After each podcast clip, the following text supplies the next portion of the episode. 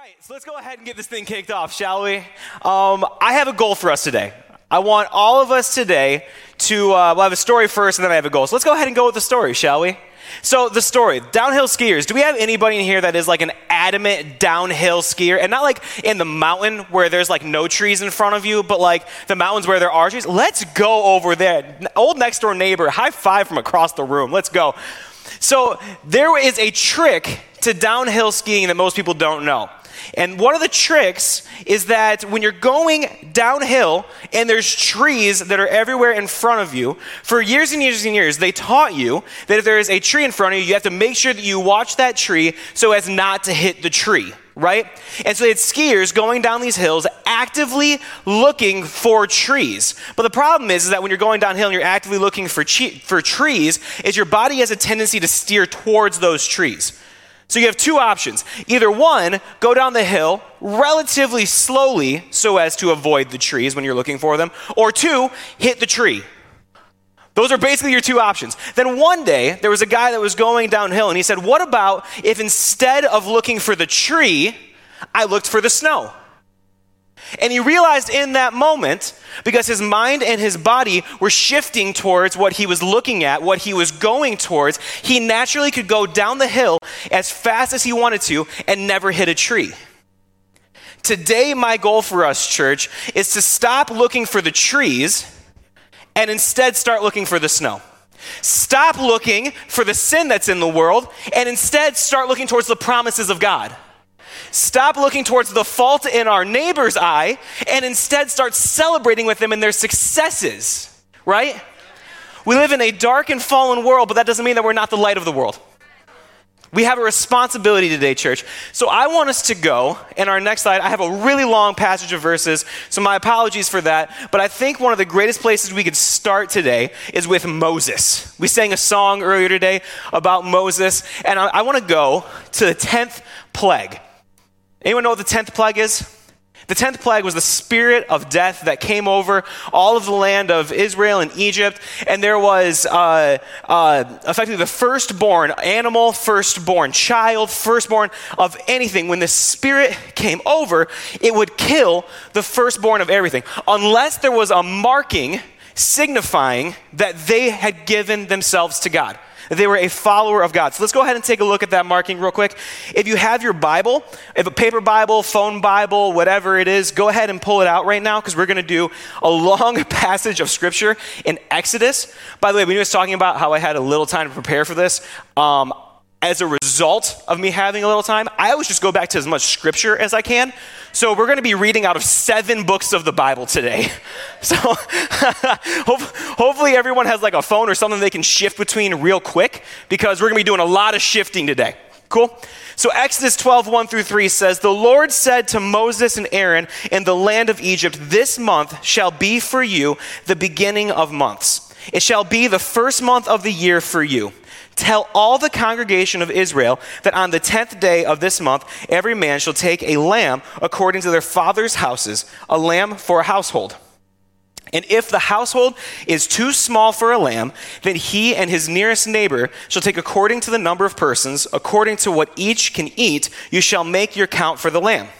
Your lamb shall be without blemish meaning a primary, top of the line, best of the field. There could not be a better lamb if you tried. This is the lamb that you are looking for because if the lamb comes in with a blemish, it is not a good offering.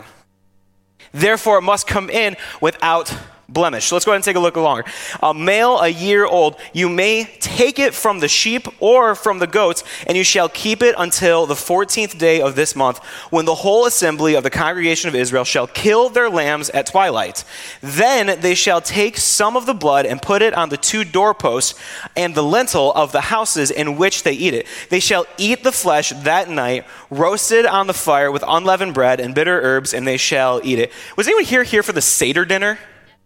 You guys, you guys got that, that full story right there of the, uh, the unleavened bread, the bitter herbs, all that stuff. If you weren't, I'd highly recommend going to it next year, but that's the beginning portion of it right there.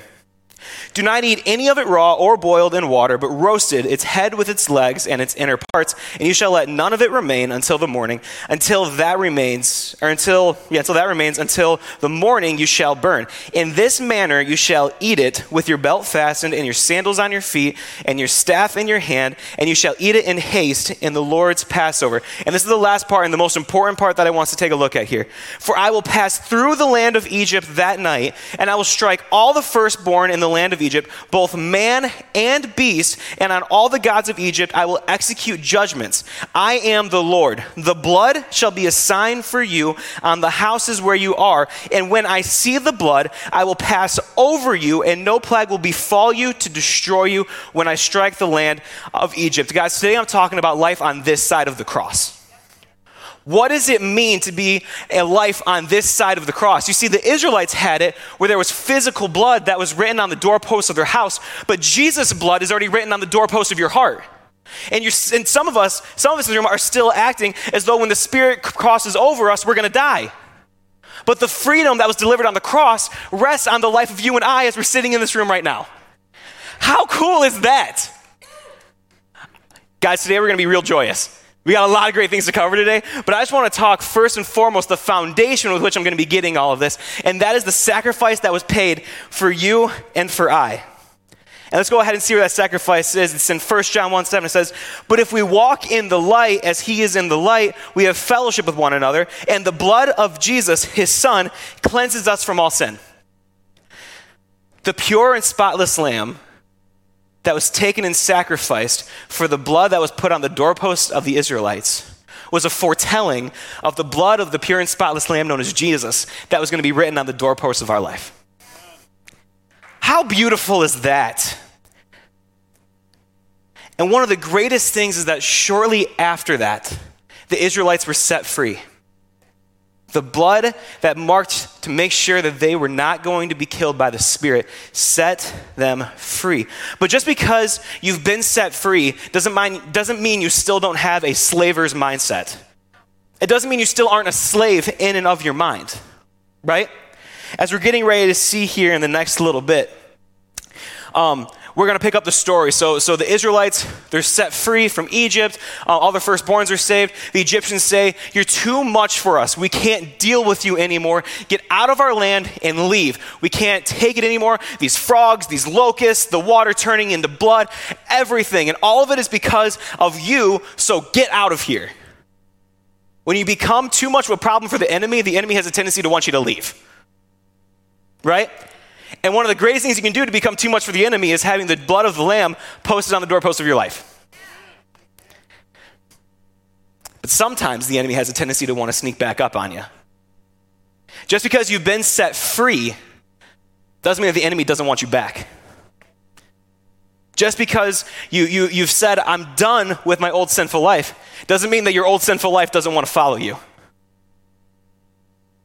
Let's go ahead and take a look real quick. It says, They said to Moses, so this is, they're, they're on the bank, I should have filled this you in here, but they're, they're on the bank of, uh, of the river. Moses is getting ready to separate it. But as they're standing there, all of them, all of the Egyptians are standing on, on top of this hill overlooking them, and they have all of their weapons, they have all of their armor, and they have all of the intent to go down there and kill every last Israelite. They say you are too much of a problem for us to manage. So because we can't manage you, instead we're just going to go ahead and kill you. And so they follow him and they say, This is the Israelites speaking to Moses. They said to Moses, Is it because there are no graves in Egypt that you have taken us away to die in the wilderness?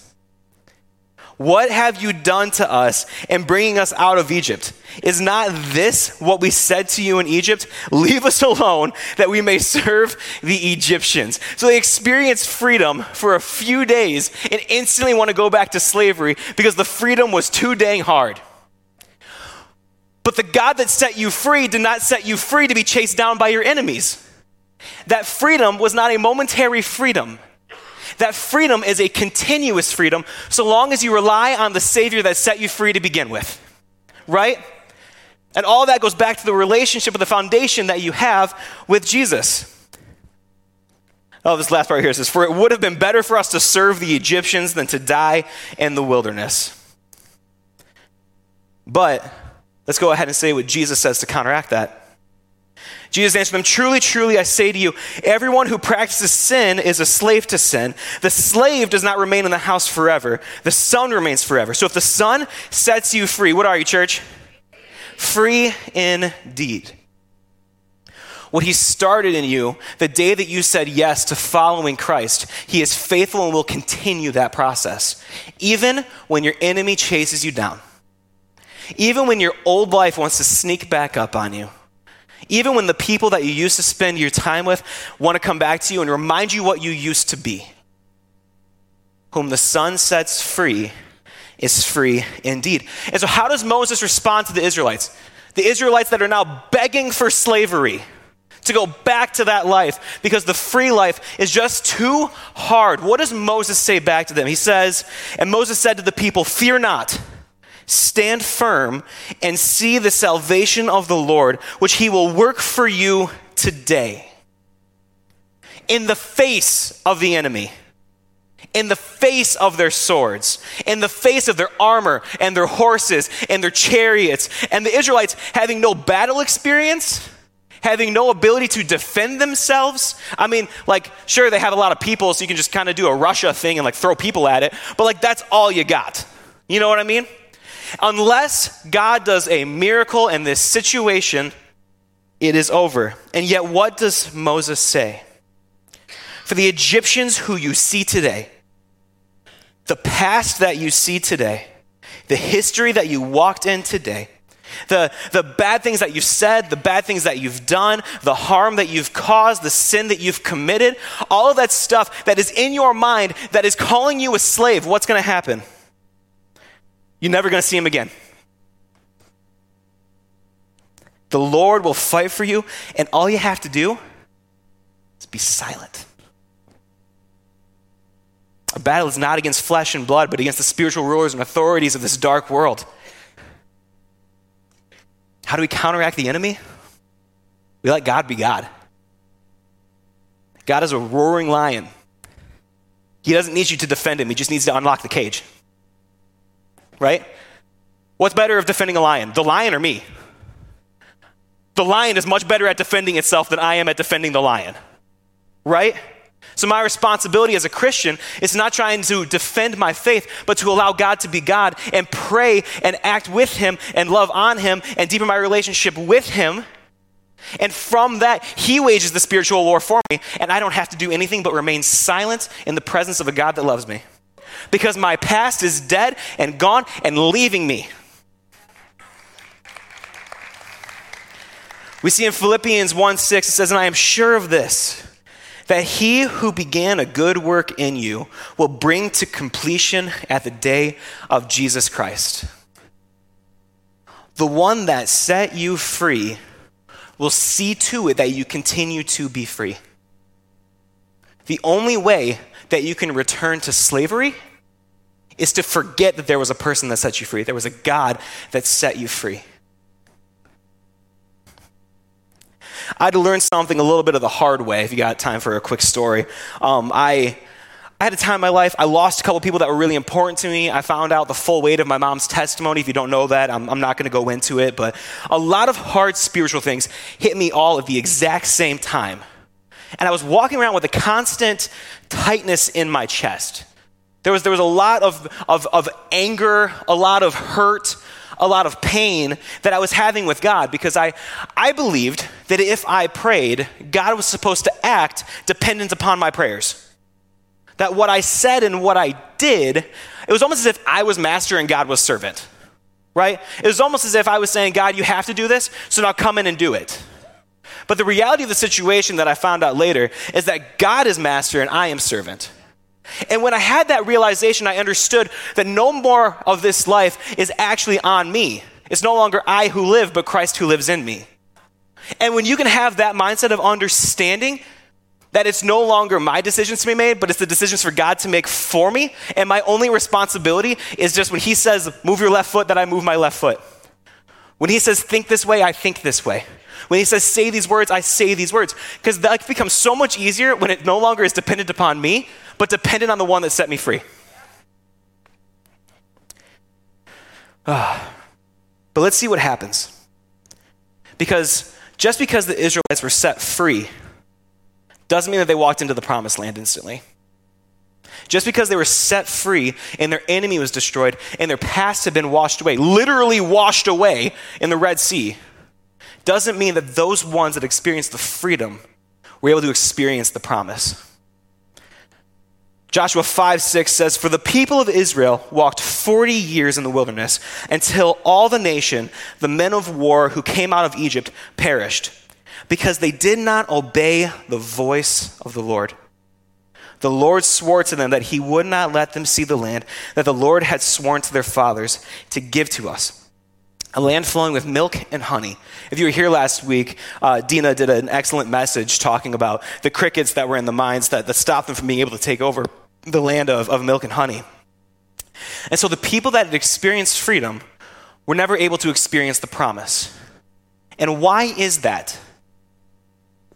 Because as we read right here, they could not obey the voice of the Lord. Let me tell you right now, one of the biggest problems within the body of Christ is not that we've been set free, but it's that we're not walking into the promised land. We're still sitting in the wilderness waiting for the promise to come, but we're not actively seeking the promise. We're going down the hill, but we're still looking for the trees. We're not looking for the snow. In our world today, in what we're doing, if you want to experience the promises of God on your life, look for what God is asking you to do. Because they could not obey and they could not get rid of the slave mindset. They never experienced the promise of God. So here's what it says in Romans 12, 1 through 2. How do we get rid of that slaver's mindset? How do we get rid of thinking that we're going to return to our old ways? In, uh, in Alcoholics Anonymous, I think they tell you that you're always an alcoholic. Even if you haven't had a drink in 30 years, they say you're an alcoholic. That keeps you a slave. Instead, how great would it be if it said, no, no, no, that's a dead version of me. There's a new alive version of me that's come around. And the new alive version of me is not an alcoholic. The new alive version of me loves my wife. The new alive version of me spends time with my kids. The new alive version of me reads scripture every morning. The new alive version of me spends every waking moment with the Father. Pray without ceasing. Romans 12 says, Therefore, I urge you, brothers and sisters, in view of God's mercy, to offer your bodies as a living sacrifice, holy and pleasing to God. This is your true and proper worship. Do not conform to the pattern of this world, be transformed by the renewing of your mind. Then you'll be able to test and approve what God's will is his good, pleasing, and perfect will. Because a sinful life is not just a physical thing. It's a spiritual and a mental thing as well. Um, there's elephants, right? It's a fun story, fun transition. There's elephants. Dumbo, if you want to picture that. But anyway, so these elephants, right? And when they're born, what they do to these elephants to make sure that they'll stay in one place is they take a metal stake and they cement it into the ground. They make it as tight and as hard to leave as you possibly could.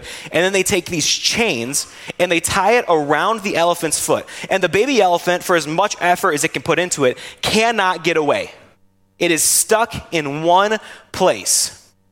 And as this baby elephant begins to grow, it actually, instead of needing more cement with a larger metal pole and a bigger chain, all it actually needs is a wooden stake in the ground with a string tied to it because it learned when it was younger that it couldn't pull away.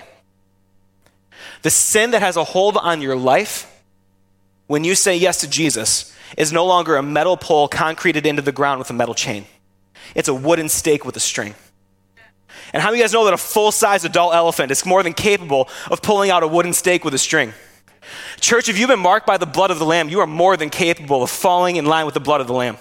You are more than capable of being set free you are more than capable of being the most loving person. You are more than capable of walking in the gifts and the fruits of the Spirit because you have been set free.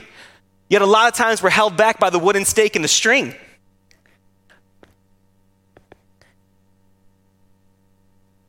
But then we see in 2 Corinthians 5:17. It says, "Therefore, if anyone is in Christ, they are a new creation. The old has gone, and all things have become new. Riley, you can go ahead and join me up here on stage.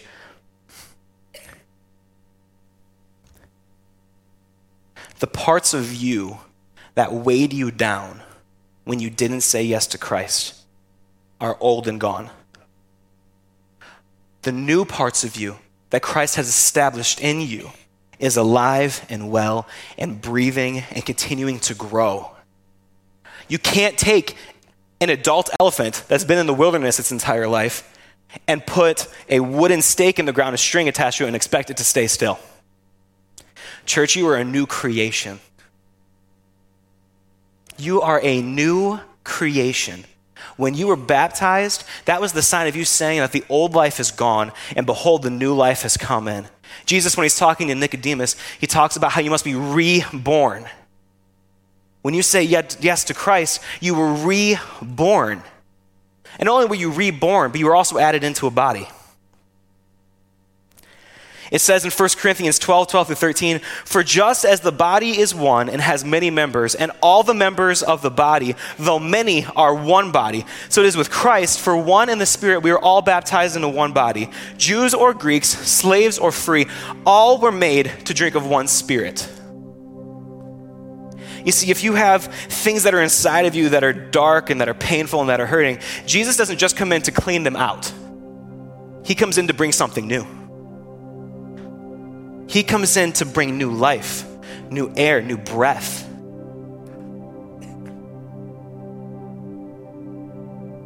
We together, this church, and every church around the globe, every person that says, Yes, I believe in Christ.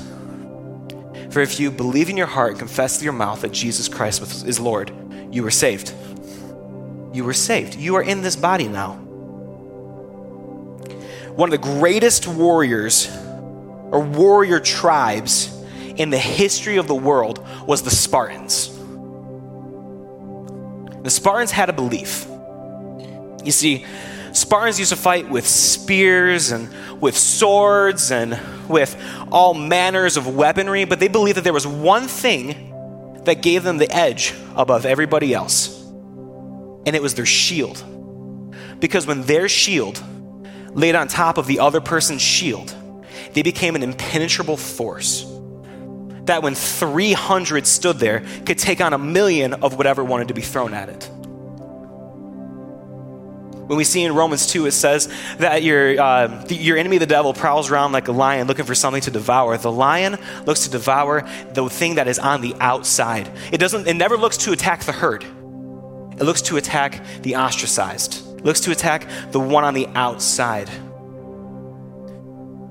But when you said yes to Christ, you've been welcomed into the body.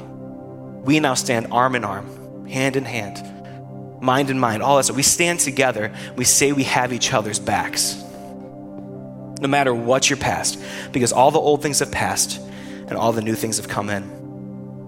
We see later on in 1 Corinthians 12, it says that there may be no division in the body, but that the members may have the same care for one another. If one member suffers, all suffer together. If one member is honored, all rejoice together.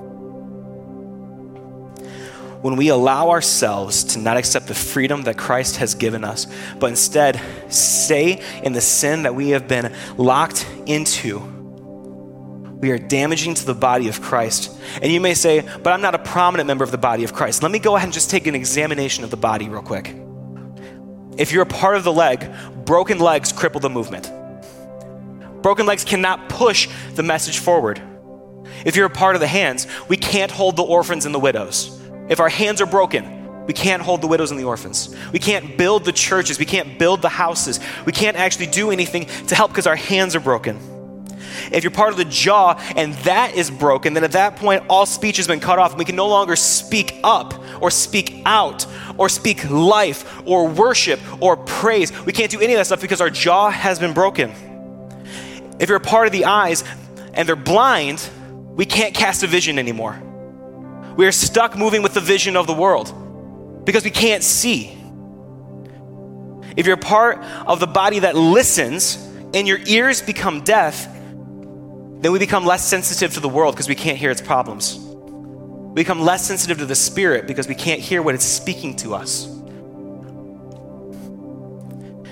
And if you're part of the mind, and that's broken, then it distorts thought and it brings fear into the body. Church, when you said yes to Christ, you were given freedom. With that freedom comes life. With that life comes a body. And if that body's working, it is unstoppable. It is unstoppable. And some of you in this room right now may be going, I don't know what my mission is in the body of Christ. That's because right now a lot of us are still walking in the wilderness in order to get to the promised land. The promised land is finding your role in the body. The promised land is you figuring out what God has called you to do. Ephesians 2:10. Pastor Jim talks about it all the time. We are God's workmanship, created in Christ Jesus to do good works, the works that He's set up before us beforehand. There is a mission for each and every one of you in here to accomplish. A mission that God saw was necessary. And before He created you, there was a mission, and then He looked at you and He said, This person right here is perfect to do exactly what I need them to do. This person right here, when they say yes to joining the body of Christ and they come alive, they have a mission and I know they're going to accomplish the mission. I know they're going to do great things.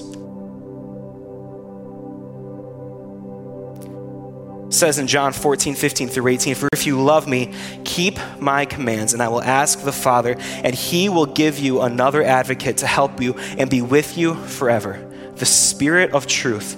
The world cannot accept him because it neither sees him nor knows him, but you know him, for he lives with you and will be in you. And then I love this part right here. Tammy, I'm sure you love this part right here too, because I was thinking about you when I had it. I will not leave you as orphans. The Israelites that were standing on the bank of the river, clamoring for slavery again,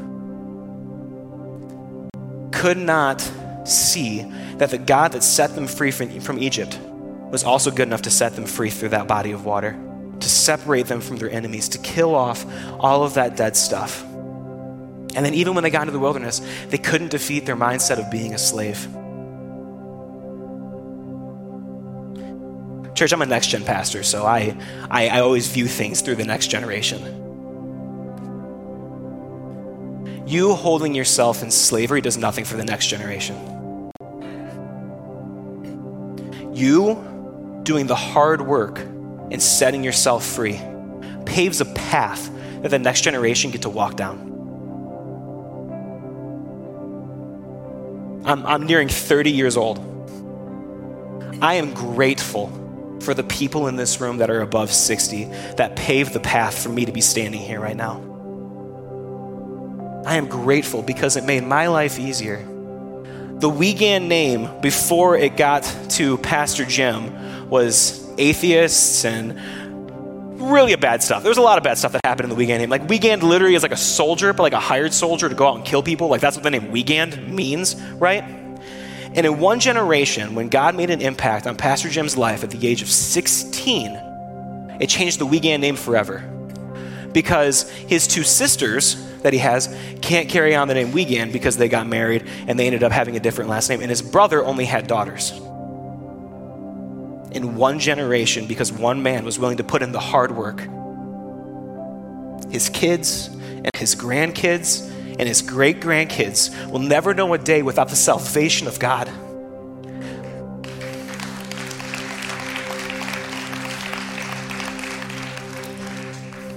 I'm calling you today, church, to put in the hard work so that way your kids and your grandkids and your great grandkids will never have to know a day where they're separated from the love of God.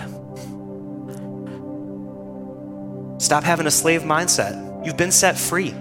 You have the Holy Spirit, and He's not going to leave you as an orphan. You've been adopted into the body of Christ as a co heir with Christ. Stop calling yourself a slave if you're a free man. I love this next set of verses in Romans 6 says, For if we have been united with him in death like his, we shall certainly be united with him in a resurrection like his. We know that our old self was crucified with him in order that the body of sin might be brought to nothing, so that we would no longer be enslaved to sin. For the one who has died has been set free from sin. Now, if we have died with Christ, we believe that we will also live with him. We know that Christ, being raised from the dead, will never die again. Death no longer has dominion over him. And when you have been marked by the blood of the Lamb and the spirit of death passes over you, it will not touch you. The blood that was written on the doorpost of your heart when you said yes to Jesus is the blood that when the Spirit sees, he finds no fault in you, he finds no sin in you, because the blood of Jesus washes all of it away. So, why would we go back to a sinful life and mark up that which God has already washed away? You've been given freedom. Walk in that freedom. And I don't mean to diminish what anybody in here is going through. A lot of life is very hard. A lot of life is very difficult. A lot of life without God can be crushing. So, if you're in here right now and you're facing grief, you're facing disease, you're facing pain, you're facing loss, you're facing loneliness, you're stressed out, you're anxious, you're depressed, then I'm going to go back to a scripture that I did a little bit ago where it says, if the part of the body is hurt, then let's help that part of the body.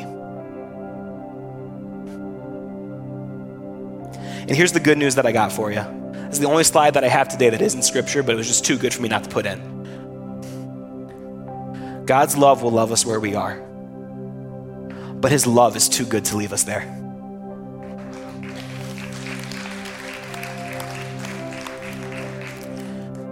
Um, church, if you could just bow your head and close your eyes with me, real quick. I would love the opportunity right now to pray over the body of Christ. But the thing is, is that I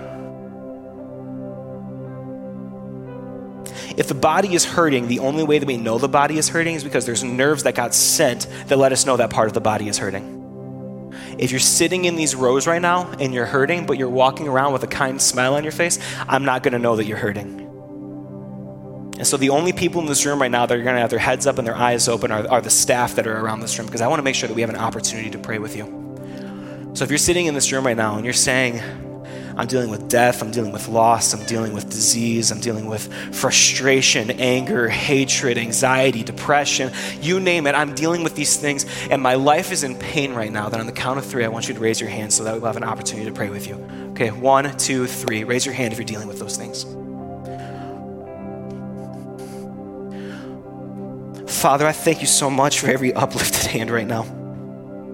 I thank you that as they came in here today, we now get to do ministry with them. I thank you for the, the boldness to raise the hand. I thank you for the admission because when the admission comes, healing can come after. So, Father, I pray right now for every uplifted hand. I pray right now for every person that's in this room right now who is dealing with a pain, a loss, a grief, an anxiety, a depression put the name on it. If heaven hasn't spoken it over them, I want to denounce that right now in Jesus' name. We are now free to live with the God that loves us so much. Father, I pray that as we leave this room today, that we would be dedicated to following in the footsteps that you have for us. That we would stop looking at the trees and instead start looking at the snow that we would stop looking at the problems of the world and instead start looking at the promises of God. That we would dedicate ourselves to your teaching, to your love, to your spirit. Father, I pray that for every one of those things that they're facing, that, that the fruits of the Spirit would begin to be in them. We pray for love. We pray for joy. We pray for peace, kindness, gentleness, faithfulness, self control. Love, joy, peace, patience, kindness, goodness, faithfulness, self control. We pray for an abundance of that. As the, as the floodgates of heaven open up and rest over top of us right now, Father, I pray that each and every person in this room would have an experience with your Spirit today. Father, we pray for the body of Christ to be mended, for it to be made whole for your will to be done on earth as it is in heaven. Father, we give you all the glory and all the praise. In your holy name we pray. Amen. Amen. All right, church. Have a blessed Sunday.